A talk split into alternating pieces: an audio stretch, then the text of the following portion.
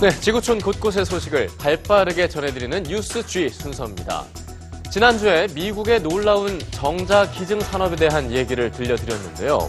이어서 오늘은 정자 기증으로 태어난 아이들 이야기를 준비했습니다.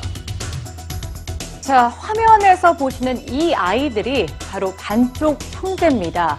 반쪽 형제는 한 사람의 정자 기증자로부터 태어난 아이들을 말하는데요.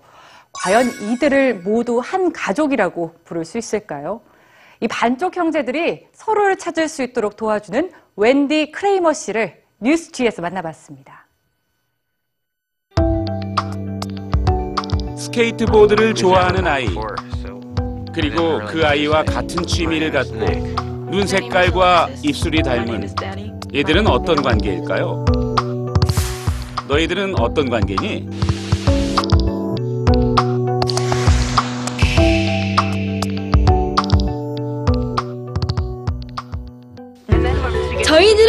반쪽 형제예요. 반쪽 형제? You are the biological father of 533 children. 한 남자로부터 500여 명의 아이가 태어난다는 것. 전체 신생아의 1.5%가 불임 시술을 통해 출산되는 미국에선 불가능한 일만도 아닙니다. 미국에선 2012년 한 해만 해도 6만여 명이 기증된 정자를 통해 태어났습니다. 여긴 미국의 한 정자은행인데요. 정자 기증에 제한이 없는 미국에선 한 사람의 정자가 수십, 수백 명의 여성에게 분양되기도 합니다. 미국엔 자신들이 최고라 일컫는 700여 개의 정자은행이 있습니다. 그리고 이 정자은행들은 남성들로부터 기증받은 정자를 시험관 시술에 이용하고 있습니다. 그런데 최근에 같은 정자로부터 태어난 아이들이 형제를 찾아 나서는 신기한 일이 벌어지고 있습니다. 이렇게 된 데엔 웬디 크레이머라는 여성의 역할이 큰데요. 웬디 크레이머 씨는 2000년도에 정자 기증을 통해 출산된 아이들이 자신의 반쪽 형제를 찾을 수 있도록 도와주는 인터넷 사이트를 만들어 미국 언론의 조명을 받기도 했습니다. 우리는 웬디 크레이머 씨가 이런 일을 하게 된 이유를 알고 싶어졌습니다. EBS 시청자 여러분 안녕하세요. 저는 웬디 크레이머라고 합니다. 반쪽 가족 찾아주기 운동 본부의 공동 설립자입니다.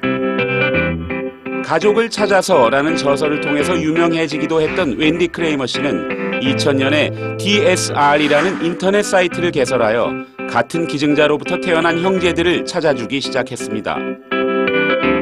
현재까지 전 세계 11만여 명의 형제들을 찾아준 웬디 크레이머 씨. 현재 그 사이트에 등록한 사람 70%가 가족을 찾고 있으며 가족을 찾기까지 평균 116일 정도의 시간이 걸린다고 합니다. 모든 교류는 페이스북을 통해 이루어집니다. 저희 사이트를 통해 한 번 연결이 된 반쪽 형제들은 페이스북을 통해 사진과 일상을 공유하죠. 처음에 왜 이 일을 시작하게 되셨죠? 제 아들도 정자기증을 통해 탄생했는데 어느 날 이렇게 묻더군요. 엄마를 닮은 부분은 알겠는데 나머지 반은 누굴 닮은 건지 모르겠다고요. 제 아들 라이언이 6살인가 7살이었을 때 생물학적 아빠가 누군지 알고 싶다고 말했어요. 그래서 시작하게 됐죠.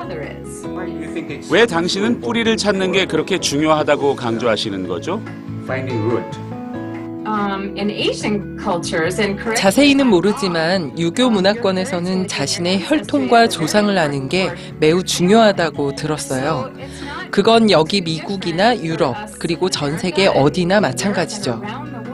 우리가 어디서부터 왔는지 안다는 건 우리가 누군지 안다는 것을 의미하니까요.